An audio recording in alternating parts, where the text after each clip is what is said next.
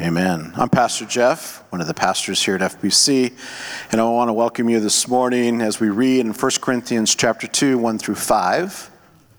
And I, when I come to you, brothers, did not come proclaiming to you the testimony of God with lofty speech and wisdom, for I decided to know nothing among you except Jesus Christ and Him crucified. And I was with you in weakness and in fear and much trembling. And my speech and my message were not in plausible words of wisdom, but in demonstration of the Spirit and of power, so that your faith may not rest in the wisdom of men, but in the power of God. Let's pray. Father God, we just thank you so much for your goodness and your grace upon us. May you move through our hearts this morning that your wisdom would be greater than anything, any perspective we have on our own that you would speak to us this morning through your word. In Jesus' name, amen. Thanks, Jeff.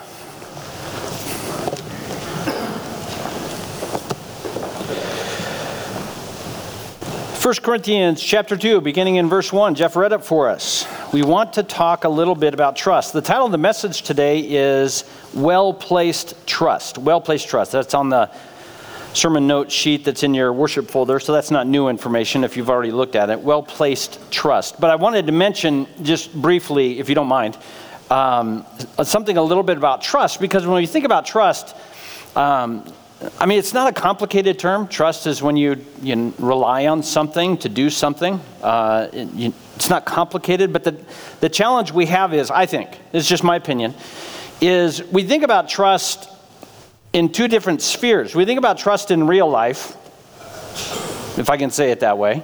You can trust people, you can trust your car, you can trust your roof won't leak, you can trust the chair won't break when you sit on it. There's lots of things you can trust. But then when we move into the realm of thinking about God, the things of God, and our spiritual life, we think about trust differently, and we may not even realize it. We think of trust instead of relying, we think of it as wishing and, and we, we tend to shift in our thinking about trust when it comes to the things of God, and we, we're no longer trusting, we're wishing. And, and the reason this is the case is because where most of us growing up got our sense of the immaterial is from Walt Disney cartoons. You know, this is, this is how we think things work, is you wish something hard enough wish upon a star, you wish something hard enough, then, then what happens is reality conforms to your wish. Does that, does that make sense? Have you seen this in any uh, Disney film? Some of you have never seen a Disney film. Okay. This is a very, very common theme.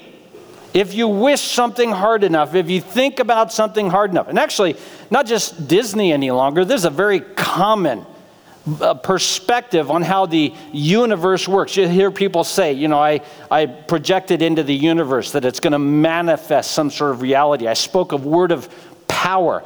This is all gnosis, very Disney.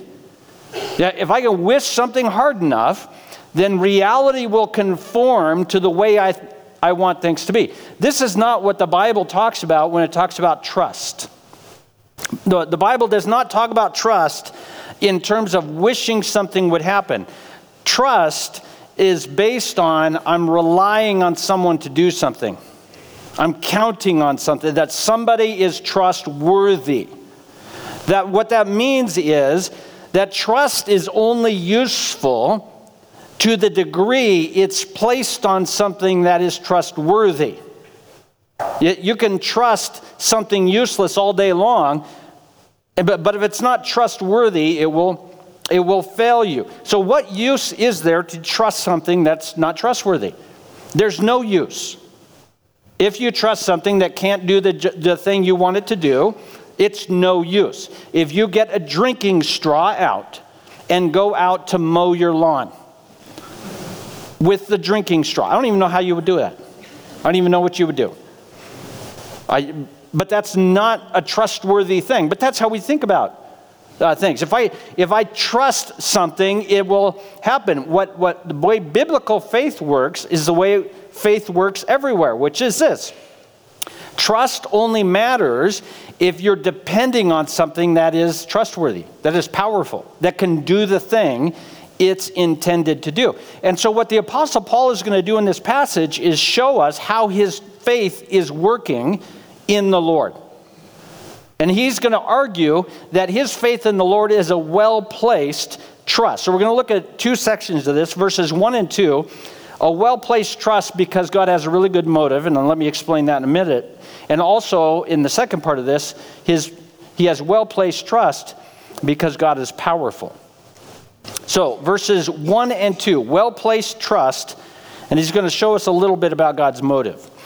Let me read it again. Jeff read it great and wanted to just remind us. When I came to you, brothers, I did not come proclaiming to you the testimony of God with lofty speech or wisdom. I decided to know nothing among you except Jesus Christ and Him crucified. Now, have you heard of a guy named Bernie Madoff? Anybody heard of this guy? So he was a, um, a, money manager, investment advisor. He had two elements of his business. He had a legitimate business, which actually turns out was extraordinarily profitable. He was one of the founders of the NASDAQ. This guy had a legit, the legitimate side of his business would have made him wealthier than almost all of us. But he also had a side of his business that was illegitimate, where he took uh, investment fund, funds in and didn't actually invest them. And he created what's called a Ponzi scheme. At the time, when it fell apart, it was the single largest Ponzi scheme in the history of the United States, losing investors billions of dollars. And the question is why would anybody give Bernie Madoff money? And if you watch, there's some documentaries on him, it's fascinating. The people who invested with him said, what, why would I give Bernie Madoff money? It was Bernie. It was Bernie. I've known him for 40 years. That he founded the NASDAQ. This is a guy who knew how to take money and make a profit, and he was really, really good at it. In fact, he was really, really good at it. He was also a crook. And so the reason he was trusted is because they trusted him. He was good at what he was doing, and they trusted his motives. Uh, we know what he's up to. He's not going to steal money. Why would Bernie Madoff need to steal money from me? He's a billionaire. Why would he need to steal money from me? So what happened is they th- people thought they could trust him because they knew what he was up to, knew what, he, what motivated him.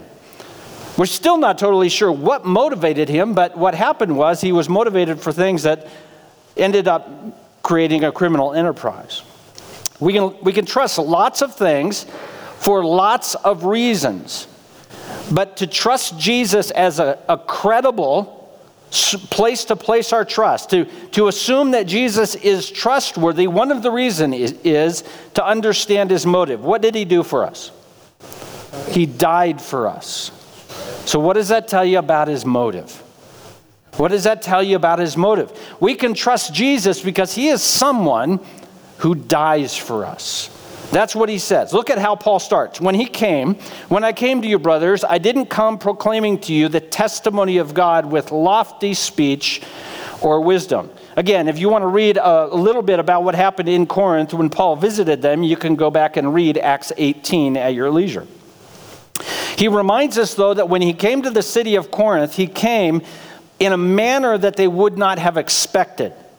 He reminds them that when he came, he didn't come proclaiming the testimony of God in lofty speech or wisdom. So it tells us two things. Number one, the content of his message to the people of Corinth was the testimony of God. He came to tell the people of Corinth what God was telling them. And what was God telling the people of Corinth? The same thing he's been telling people for all of time. Humans need life in God because we have sinned against Him, and God has made the way for that relationship to be restored through forgiveness of sins in Christ Jesus. And so Paul comes to the Corinthian uh, people and he proclaims to them the testimony of God. Jesus came as a culmination of the people of Israel offered himself as a sacrifice voluntarily on the cross. He rose from the dead. We're going to get to that in 1 Corinthians 15. He rose from the dead. Now, anyone who trusts him receives forgiveness of sin and eternal life. That's the testimony of God. Now, secondly, that's the content of, of what he had to say. The next thing that he emphasizes is the way in which he said it. He says he didn't use lofty speech or wisdom. He didn't use the rhetorical and speech techniques of the intellectual philosophers of that time. Now, we must understand, it doesn't mean he couldn't have. Paul's a smart guy. He knows how to uh, convince and how to persuade. And he was very familiar with the poetry and literature of the time. If you read Acts 17, when he is uh, making testimony to the people in Athens, he doesn't quote from the Hebrew scripture, he quotes from secular prophets. And so this is a guy who is familiar with philosophy and literature and speech. He made a, on purpose, he went into Corinth and he didn't use all that intellectual smarty pants stuff. He just told them, here's what God wants to tell you. He simply shared the testimony of God with them. Why would he do that? Because he trusts what God is up to.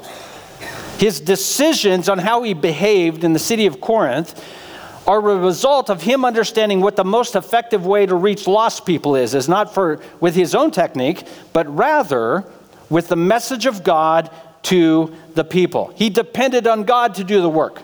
He didn't depend on himself to do the work. Let me show you a couple of places in your New Testament where this shows up.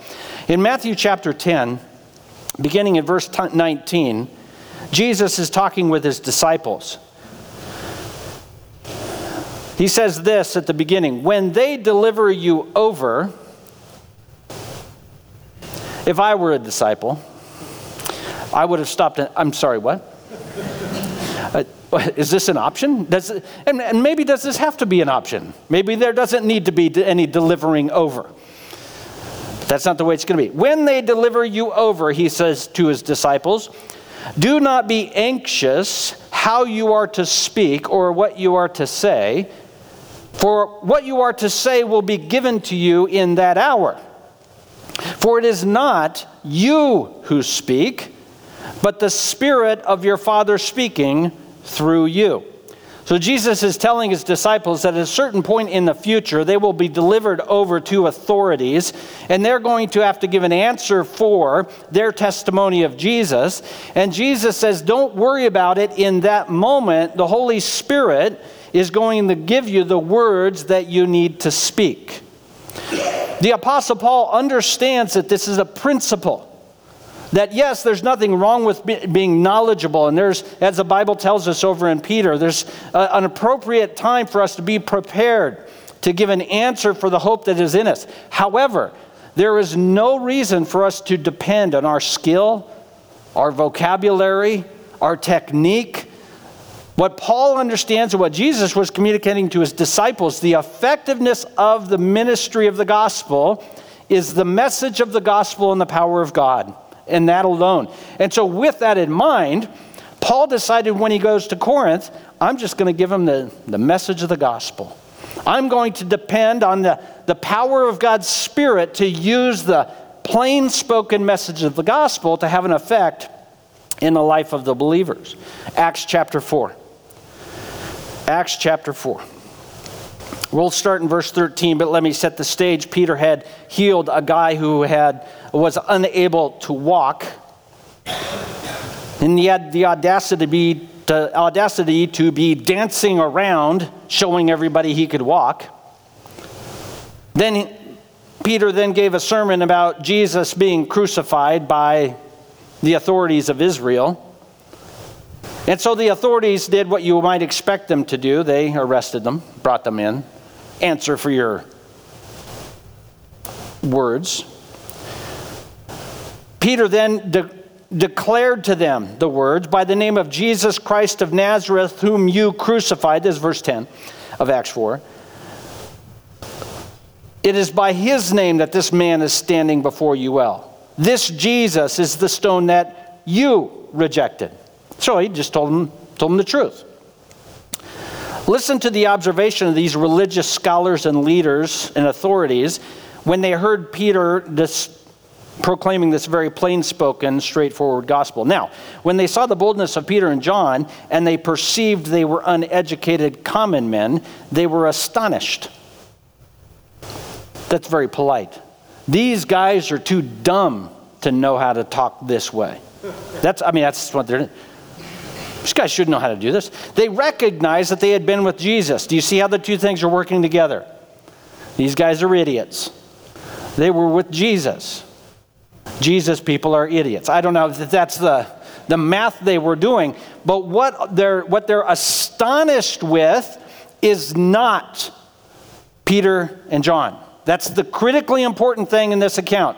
Are they impressed with Peter and John? No. In fact, they make note of the fact that they are unimpressed with Peter and John. They make note of that. In fact, they note because they are so unimpressed with Peter and John, they, they suddenly remember he was with Jesus and they sort of wonder if these two things are connected. Could these, I mean, look at these guys. Look at them, look at them, look at them. But, but they're talking in a way that doesn't match what they clearly are. And, so, and they were with Jesus. And I wonder if these things, two things are related. And, and that caused within them a, a bit of a conflict. Like, well, there must be an explanation that makes rational sense. But then look at verse 14. But seeing the man healed standing beside them, notice, not sitting, standing beside them, now they're really grappling with it. Okay, these guys are morons, but they're not talking like morons. Well, they were with Jesus. We're pretty sure we killed that guy, but this guy is standing here. See how it's creating all this conflict? So, who is awesome in this moment? Jesus. That's the whole point of the whole thing. Is the, the religious leaders are impressed with, we thought we killed this guy, but a guy we thought we killed is now working while being absent through morons. I apologize, I'm just trying to make a point. While healing guys, and he's not even here anymore. They had nothing to say in opposition. When they had commanded them to leave the council, they conferred, What should we do? It's a notable sign that they performed. Verse 17, but in order that it may spread no further among the people, let's warn them not to speak anyone anymore in this name. So they called them in and charged them not to speak or teach at all in the name of Jesus. That's funny. And Peter and John answered them, Whether it is right in the sight of God to listen to you rather than to God, you must judge. We cannot but speak of what we have seen and heard. Okay, something really, really important there. They're, they're trusting that what God is going to do is going to be done by God's power. And so as a result, they merely, their only job is to, to share their testimony. And it's real simple testimony for them. We hung out with Jesus. He said to forgive sins. We watched him die. And then he raised from the dead. We hung out with him for 40 days. And if you want, we can give you 250 names of other people who hung out with us. And that's our testimony. If you don't like it, uh, what, what, what am I supposed to do about it? He forgave us when we trusted him. Is he trustworthy? Yes. Why? Because he died. He was willing to die for us. So, one of the things that uh, we need to understand about the apostles what do we know about the apostles before Jesus died? You know, they struggled a bit, like any of us would. You know, Peter didn't speak when he ought to, only spoke when he shouldn't have. For someone who walked on water, he was a terrible swimmer. When it really came down to it, they all ran away. Uh, Peter at least took a swung, swing with a sword, right? But for a swordsman, he's a really good fisherman. I mean, nobody comes home from battle. How'd battle go? I, got, I cut a guy's ear off. I mean, nobody's getting a medal for lopping off ears. All right, these are not impressive guys. Jesus, while being beaten, has Peter downstairs denying him. After Jesus is raised from the dead, they have trouble believing Jesus is raised from the dead while he's sitting there eating lunch with them. So, so what we have to understand is suddenly guys went from being extraordinarily cowardly, extraordinarily uh, self serving, ex- looking for their own purposes. What, what did, what did John and his brother ask? When you come into your kingdom, we want the two best seats. That, and then what changes after Jesus goes into heaven? They're all martyred. John really is the only one who he makes it into his 90s. All of the rest of them were, were perfectly happy to die for Jesus. Something changed. Something changed about these guys. Something suddenly went from this to this. And what happened was Jesus happened. They didn't figure it out. They weren't smart enough. They weren't insightful enough. They weren't just really spiritually sensitive and seeking. The Holy Spirit, because of the testimony of God, changed them, and the trajectory of their life was fundamentally changed. And so, what they did is they just told, told people I follow a guy who's trustworthy because he doesn't have an agenda other than to die for you. And that's his, his motive, is to give you forgiveness. Now, let's look at verse 2 1 Corinthians 2. Paul says this I decided to know nothing among you except Jesus Christ and Him crucified. This tells us something a little bit about how Paul was operating in the city of Corinth. He made a conscious decision. It wasn't as though he couldn't have used uh, Greek rhetoric. He chose not to because he determined that the power of God's gospel does not need his help. He determined that those who believe will believe in Jesus. And that's what they ought to believe in is Jesus. They shouldn't believe in something else. And if they need something more than the gospel to believe, then they're not believing in the gospel. So he determined ahead of time, knowing the way the people of Corinth operate, that if he gives them something other than Jesus, they will be happy to believe. And so he decided, I'm just simply going to give them Jesus. I'm going to tell them, here's what Jesus did. Why is this important? Because what can rhetoric do? What can good speaking do? What can intellect do? It can do all of the things that the people of Corinth wanted and are all the things that we want. Rhetoric and intellect and powerful speech can draw big crowds. It can be popular. In fact, that was something that was extraordinarily popular then. It's popular today. We do it differently. We just look up TED Talks on YouTube. We, we, we enjoy hearing someone who has important thoughts that they're put together in such a way that they're insightful and concise and make a point. And, and Paul said, you know what? I want to remove and strip away any advantage of merely being entertaining and interesting and, and, and call people to just simply say, do you trust Jesus or not? If you don't trust Jesus, Paul is communicating, I don't have anything for you. That's all, that's all I got. I'm not trying to get a big crowd. I'm not trying to get you to respect me. I'm not trying to get a better reputation. I'm, in fact, the effort to have all of those things strips away the power of the gospel. And so he intended when he came to Corinth to merely tell them Jesus saves sinners because he died for sinners like you. And in fact, he had fruitful ministry in the gospel. We have a church that was established because many people, with his plain spoken manner of sharing the testimony of God to them, trusted God for the forgiveness of sin. And this is really going to be his argument throughout the book of Corinth. If this is how you started, what changed? Why all of a sudden do we want to be fancy pants church? We started simple. What changed? Why now all of a sudden do we want to impress people? Why can't we just continue on in what we had, which is a faith in the gospel? So, Paul, Paul is going to argue here that he's positioning the gospel as such good news that it needs no help to be received. That's what he's arguing. The gospel is such good news that it needs no help to be received. What we might understand from this in terms of thinking through how this might impact how we think about the gospel. Our flourish, our sales pitch, our perceived benefits of the gospel speak volumes about how much we think the gospel itself is good news.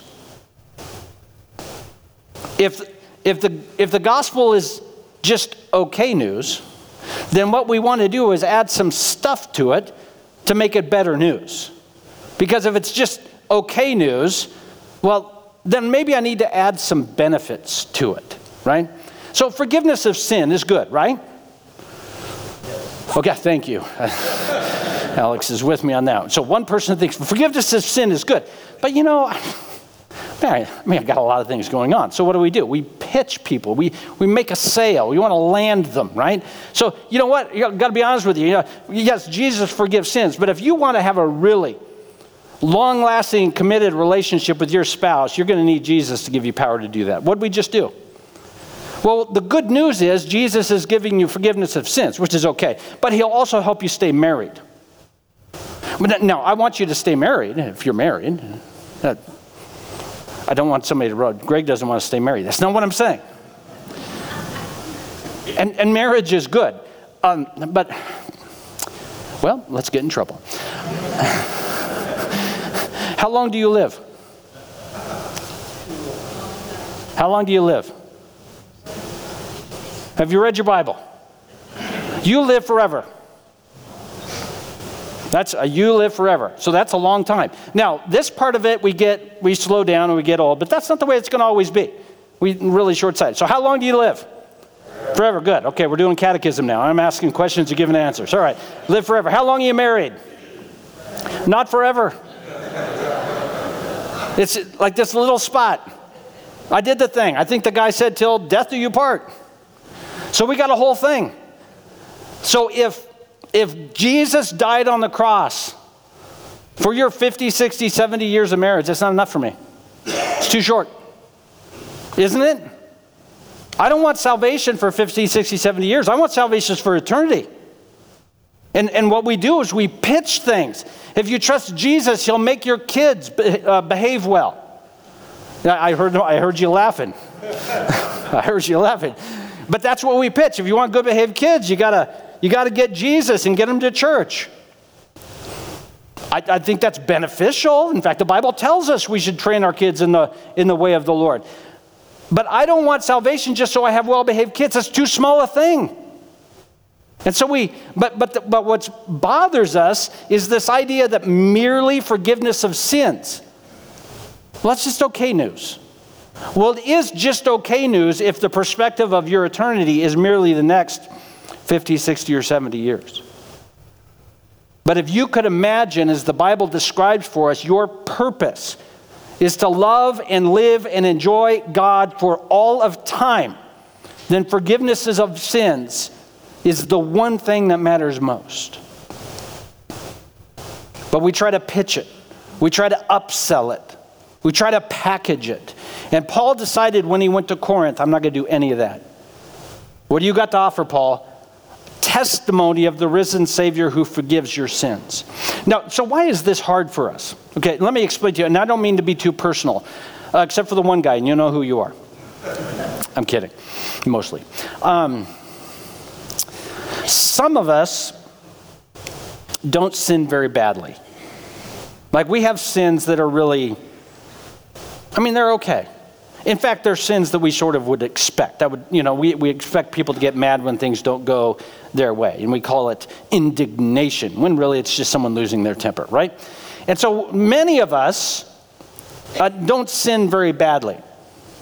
And so what happens is, forgiveness of sin sounds lame because I don't have any cool things to be saved from right? And, and some of you have gone to crusades or events and you've heard people give their testimony where the first 20 years of their life was this utter darkness. Have you heard these testimonies?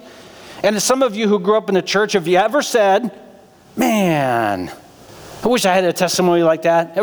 You say, No, I would never say that. Have you ever thought it? So, my testimony's lame. I've been forgiven of being late for school. That's, that seems terrible. It's a, and so what happens is we think because our forgiveness wasn't for much, forgiveness isn't much. That's an extraordinarily unbiblical way to understand sin. Because God describes each and every person the same way. All have sinned and fallen short of the glory of God. There is none who seek after, none who seek after God. Everybody's in the same boat. Whether you've got a, a testimony you could write a book about, or you've got a testimony that wouldn't even make a pamphlet. We're all in the same boat, lost in our trespasses and sins. Finally, and, and then we'll move on, maybe. I don't know, maybe. You need to analyze and think about sometimes what we tend to do is I forgiveness isn't great because I don't really do anything that bad. Now stop though and think. Are you only thinking about the sins that other people know about? I mean, because you gotta you gotta sleep at night with your thoughts. And you know the stuff that passes through your head. So a lot of times what we do is we only evaluate ourselves based on what others know about us. And so, and, and we're not really ready to concede about what's the secret things that are going on in our hearts and minds. And we're forgiven of those things too. And so we need to recognize one of the reasons we don't think the gospel is that great of news is because we don't recognize how big forgiveness is. That's the thing. We needed it when we were saved, and we still need it. Well placed trust. What's Jesus' motive? He dies while we are still sinners. So he is trustworthy. Now, let's move let's look at verses 3, 4 and 5. Not only does Jesus uh, love us and offer us forgiveness of sins in our sin through his death, so his motive is in our best interest. The second thing that makes him trustworthy is he is powerful. We can trust him because he transforms lives. Because that's the two things we need for someone to be trustworthy. Number one, we need them to be motivated not to serve their interests, but to serve our interests. That's Jesus. Second thing, though, we need them to actually have the power to do what they say they're going to do. And what Paul says, we can trust Jesus because he is someone who can change your life. Look at verse 3, 4, and 5. I'm going to read them. Now I was with you in weakness and in fear and in much trembling, and my speech and my message were not in plausible words of wisdom, but in demonstration of the Spirit and of power, so that your faith might not rest in the wisdom of men, but in the power of God. I don't know if you've heard of this guy. His name was, well, his name is Nick Sloane. First of all, great name. Great name. Nick Sloane, superstar. Nick Sloane's from South Africa, and his professional trade is recovering uh, and salvaging ships. So there was a ship that crashed, Costa Concordia. Remember this ship? He, the captain sailed it too close to shore because he was crazy. And he wrecked it. Remember that thing laid on its side forever? You remember this big giant ship? It's two or three times the size of the Titanic. And so this company got hired to salvage the ship, which means they had to somehow get it off its side and get it off the coast. And so they hired Nick Sloane. And you have to say it like that. Nick Sloane. They said, why? They asked Nick Sloane, why'd they hire you? And he said, because when this goes badly, they need someone to fire. So he knew why he was hired. But he also was probably the one person on planet Earth who had spent enough time salvaging ships to actually know what it would take to refloat a partially sunken cruise liner.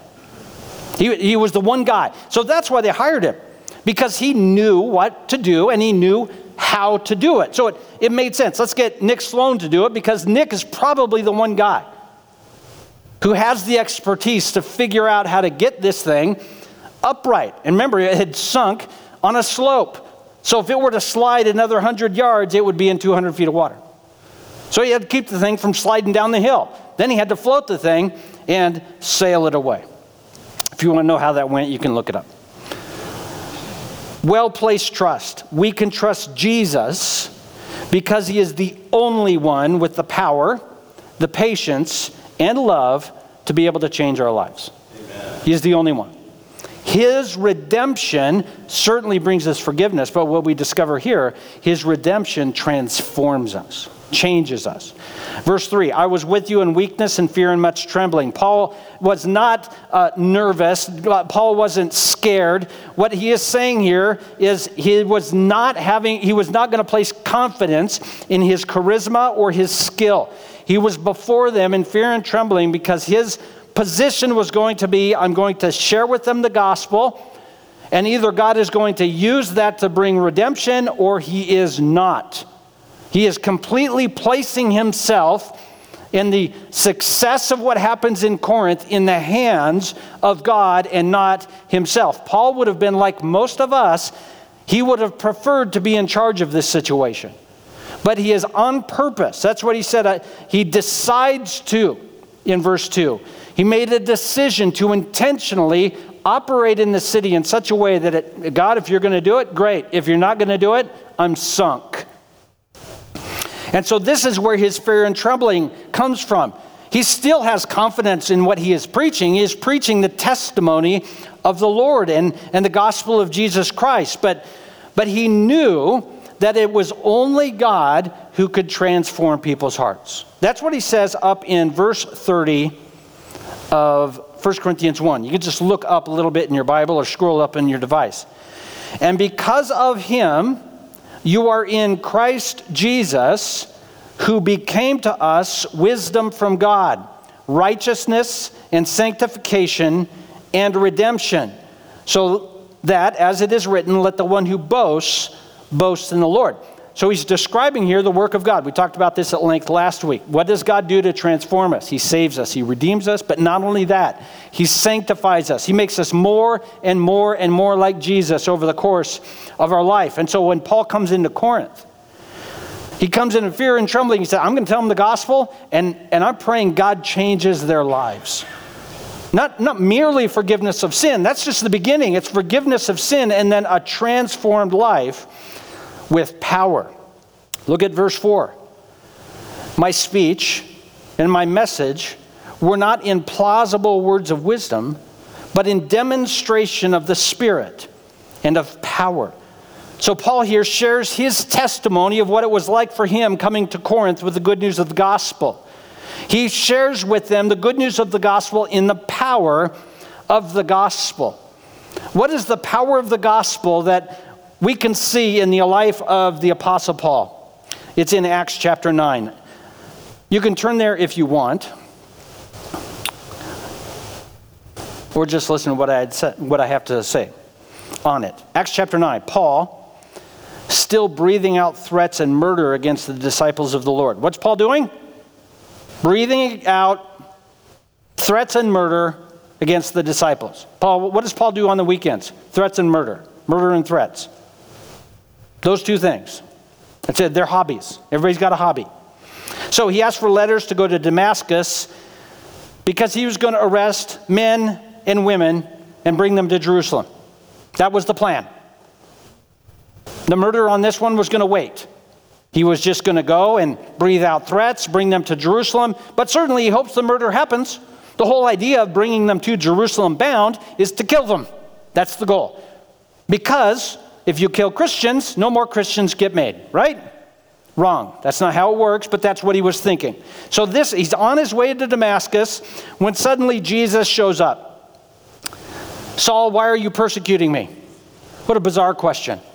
First of all, Jesus knows the answer to this. He's Jesus. The answer is always Jesus in the Bible, right? No. He knows why he's persecuting him. He hates him. He hates Jesus. Because Jesus messed everything up. They had a good thing going good religious system, good merit based system. If you did right, learned hard, you could work your way up the ranks just like uh, the Apostle Paul did. And Jesus comes in and messes everything up, and now they're at great risk of the Roman government destroying the people of Israel. He hates Jesus. So Jesus shows up to him. So, why are you persecuting me? And Paul says, Are you the Lord? He says, I'm Jesus, whom you're persecuting. Now, the Apostle Paul's testimony, we can look at it throughout the book of Acts. He understood in this moment. He was talking to the resurrected Jesus. For the Apostle Paul, this changed everything. Changed everything he understood. If Jesus is raised, then he is the Son of God, the Messiah. And in that moment, his entire Old Testament changed. In that moment, the Psalms changed. In that moment, the book of Isaiah changed.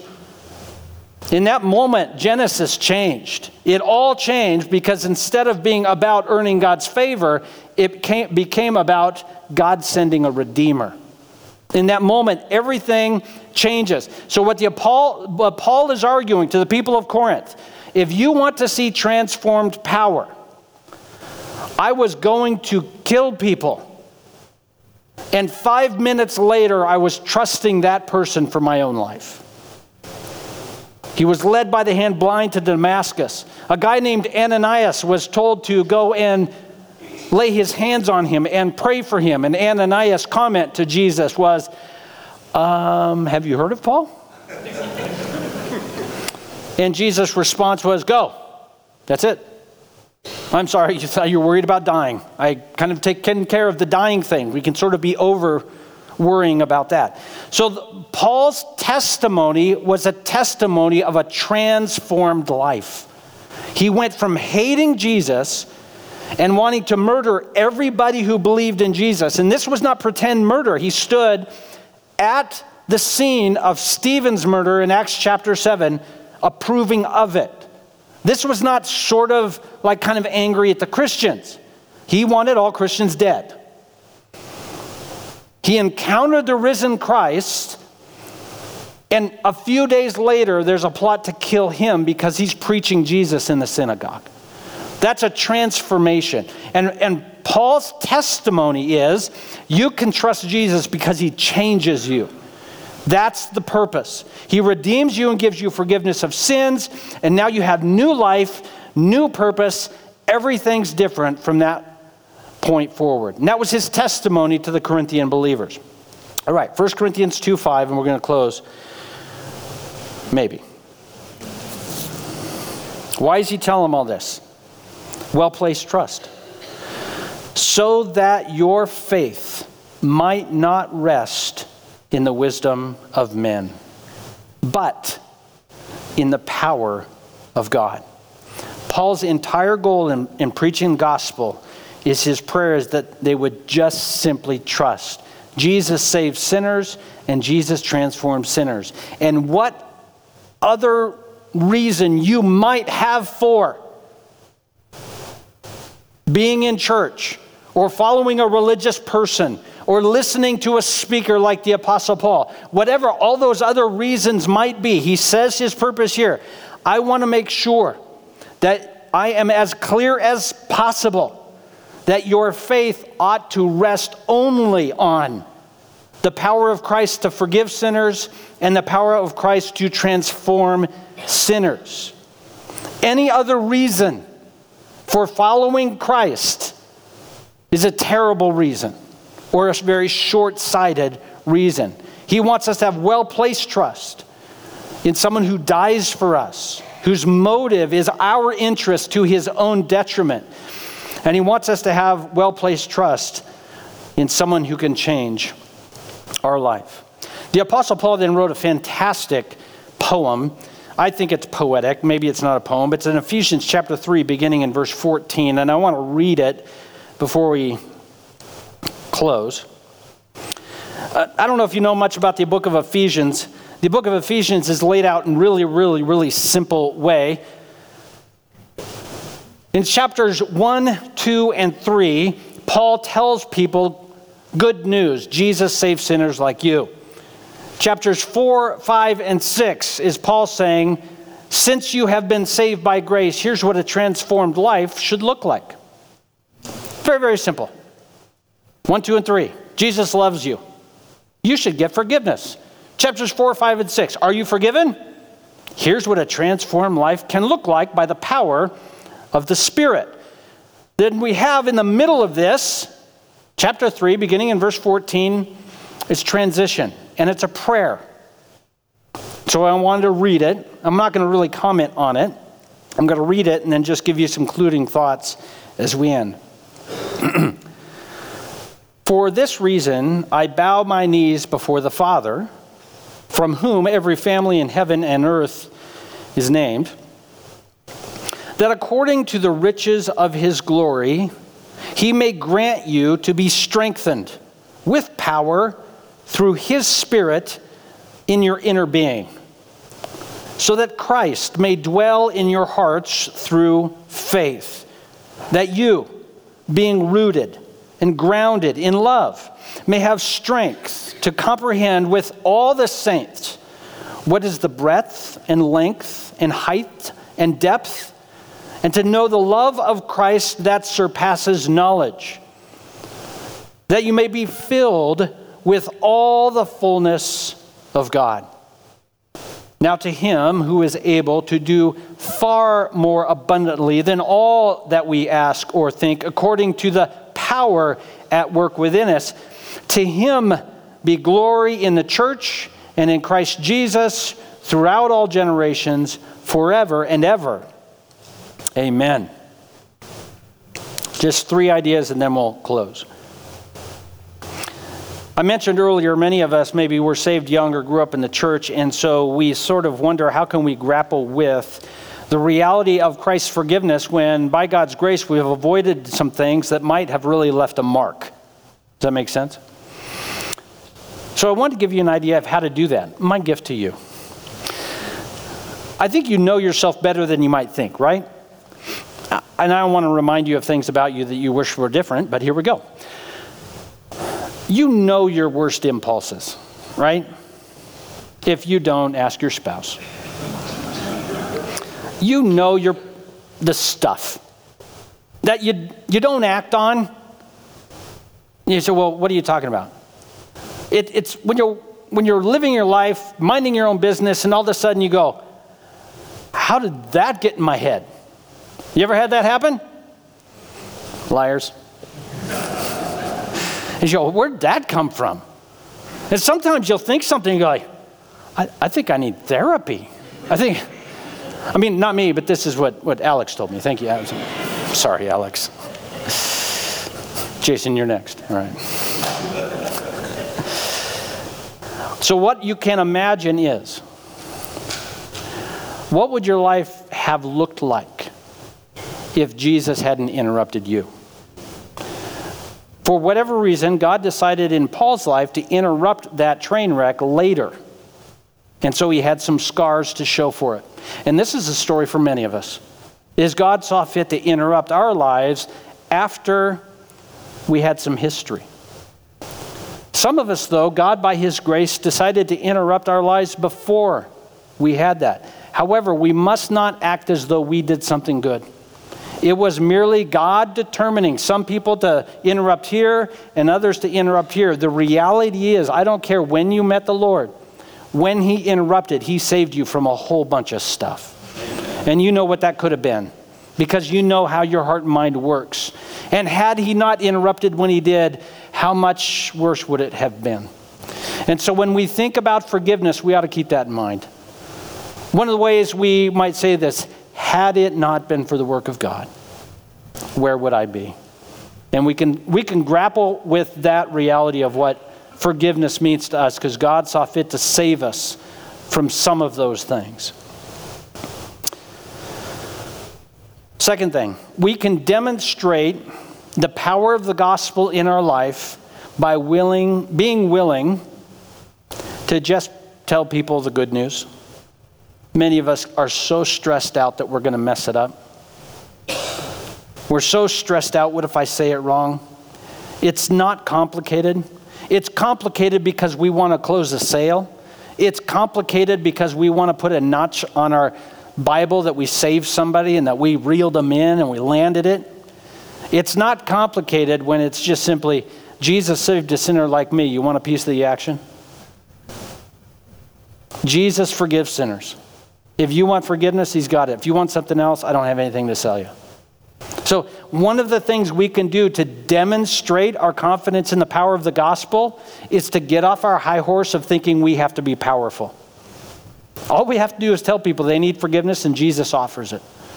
If, if God is going to see fit to use that good news to change their life, then God is going to do it. It does not require you to be awesome. In fact, Paul's argument is get out of the way by stop, stopping, I don't know how to say it. Quit trying to be awesome. Just let the gospel do the work. Jesus saves sinners when we trust him. Finally, this. There might be some of us here today having heard this, and we've never put our faith in Christ, and I would argue this. I think I've tried to do that. Jesus changes lives. I don't know what He has for you in the next chapter of your life. But to experience the power of Christ's forgiveness is to step onto a new trajectory, a new destination, a destination of transformation. It likely won't be what you expect. And my guess is if you knew what was coming, it's not what you would want. Because when Jesus pitches the gospel, do you remember how he pitches it? It's a great sales pitch. You might want to write this down. Trust me for forgiveness of sins, and then I'll give you a cross to carry. because he knows what life in him means. It means a life of setting aside our own desires and pursuing his. But m- what I might ask you this, if you don't know Jesus, is perhaps you're ready to see what he can do with your life. You already know what you can do with it. Perhaps it's time to see what he can do with it. Because he will forgive you and he will transform you. You just have to trust him. Jesus, we thank you for the grace that you have shown us in Jesus. We thank you that you have forgiven us of our sin. And some of us have history, things we wish we could forget. And we are grateful in this moment you have, because you have given us your grace through forgiveness of sin. But God, there's also many of us that you, by your grace, have saved us from many hurts and regrets. The reality is, God, we have lulled ourselves into thinking we don't need your forgiveness as much. God, would you open our eyes anew to how much you have forgiven in our lives, what you have saved us from? And God, we would pray that we would have testimony of the transformation of our own hearts and lives. As the years go by of walking with you, that we'd be able to look back over the years and recognize the change you've brought about, the way you've worked out habits of sin and rebellion. And you have, you have used the circumstances of our life to build deeper trust and affection for you. And God, would you allow us by your grace to set aside a need to be impressive and instead just be willing to tell people the truth? That we've experienced new life in you and we want them to participate. God, we thank you for your love and your grace, and I pray that every person in this room in this moment would know they have forgiveness of, of sin through ch- trusting Jesus. And it's in his name we pray. Amen. Would you stand up as we close with a song?